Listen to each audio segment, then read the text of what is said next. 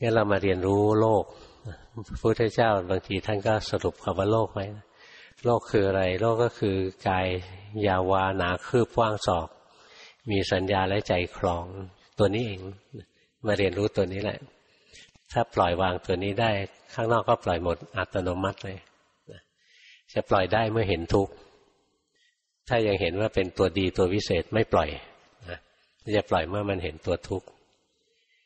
แล้วค่อยๆฝึกไปนั้นสิ่งที่หลวงพ่อสอนนะก็คือวิธีรู้ทุกข์